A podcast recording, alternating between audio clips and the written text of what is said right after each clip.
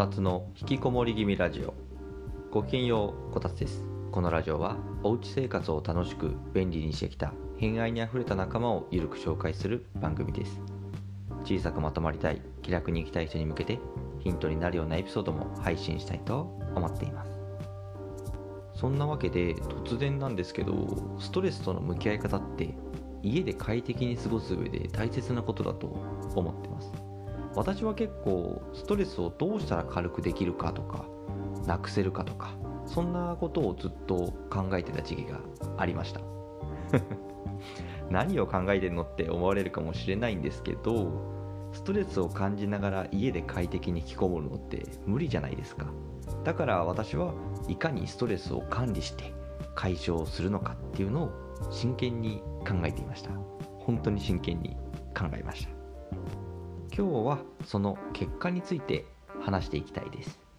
今はある程度のこの私の中の最適解っていうのがあってその通りに過ごした結果ストレスなく過ごせています。後で詳しくお話しするんですけど海外旅行とキャンプが好きな人たちにヒントを得て今の状態になりました。ということで今回はストレスコントロールの秘訣は海外旅行とキャンプにありそんなテーマでお話ししていきたいと思います。家で快適に引きこもりたい人の手助けになれば嬉しいです。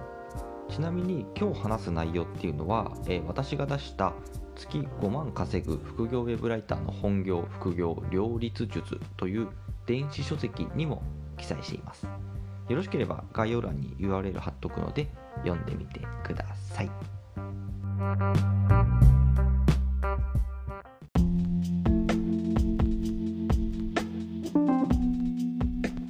それではストレスコントロールについてお話ししていきたいと思います。ストレスコントロールの、まあ、秘訣を一言で言いますとタスクを全て書き出すっていうのが大事です。前回の放送第52回タスクは頭に残すなくつろげないぞ。でもタスクは頭に残さないのが重要っていうことを話しました。それってストレスコントロールにもつながっています。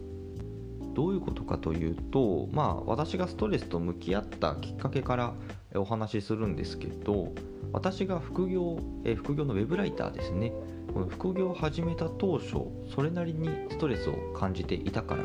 ストレスと向き合い始めました。でも当時ですね何がストレスになってるのかよく分かってなかったんですよ。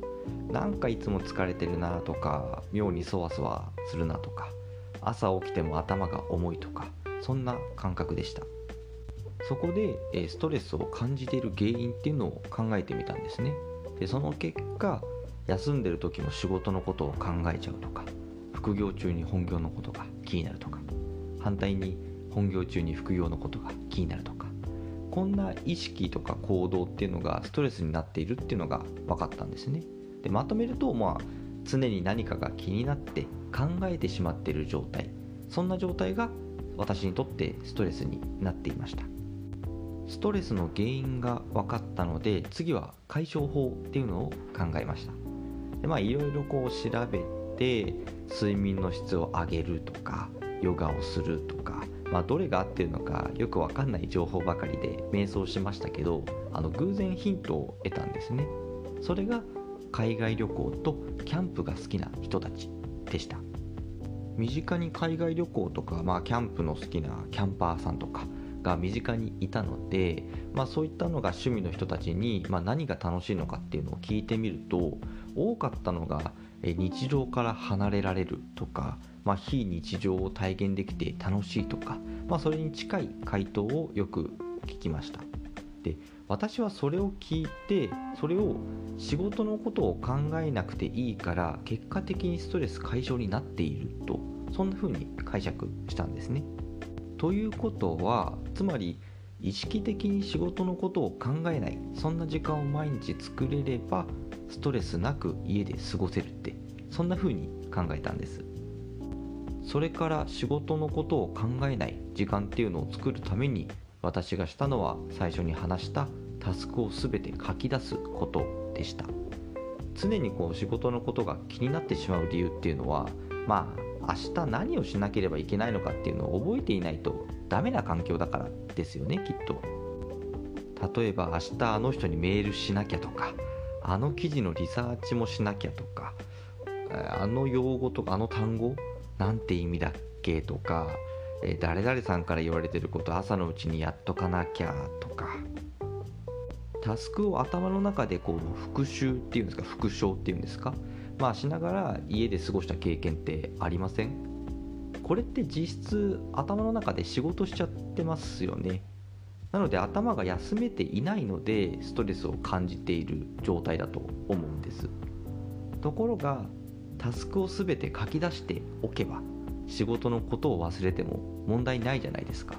だって翌日に書き出したタスクを見て思い出せばいいだけですから。私はこれを実践してタスクを書き出した結果仕事のことを考えなくて済んでます。海外旅行とか、まあ、キャンプをしている時のような、まあ、日常から離れる非日常を体験する。そんな状況を疑似的に作り出せてるってことですよね。とは言ってもただ書き出すだけではダメでこの状況を作り出すコツは書き出すタスクを細かく書き出すことなんですね。この細かくっていうのがあの大切です。例えばあの私は本業の会社員と、えー、副業でウェブライターとして働いているのでそれぞれで細かくタスクを書き出しています。本業だと、えー、私が実際に書き出した例っていうのは、えー、誰々さんにメールするとか誰々さんにこれこれの件で声かけするとか資料確認する会議室の予約する、え、右の棚にある資料に赤ペン入れる。何時に電話来なかったらこっちから電話する。とか、まあ、何時には会社出るとか。アポを取る。名刺発注する。誰々さんに文句言うとかもう書いてましたね。でまあその件についてはっていう言い方をしながら断るとか。結構細かく私は書いてます。副業の方だと、えリサーチする、え記事構成作る、えブログのアクセス数を確認する、え納品するとか修正した記事を再確認するとかリマインド連絡とか、え、仕事探すとか経費入力どのなんとかっていうサービスを試してみるとか Google カレンダーに予定入力するとか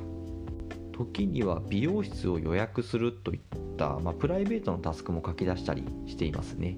結構忘れがちですからねそういうのも。1日1時間だけでも仕事を完全に忘れて大丈夫な状況を作り出すことがストレス解消につながると思っています、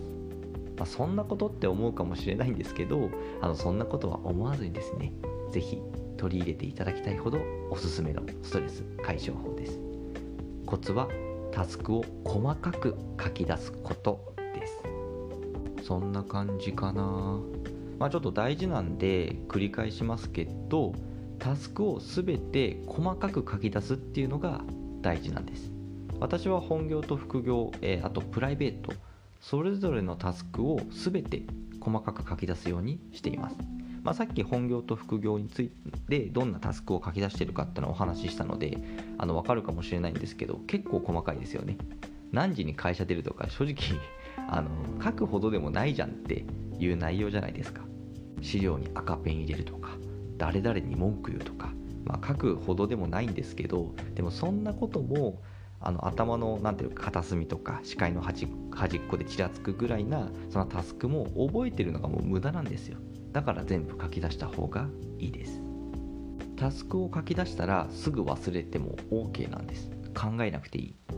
書き出したタスクを後で見れば思い出せるから。忘れて OK です。ちなみに私本業では Google Keep っていうアプリにタスクを書き出してて副業ではトレロっていうアプリに書き出してます。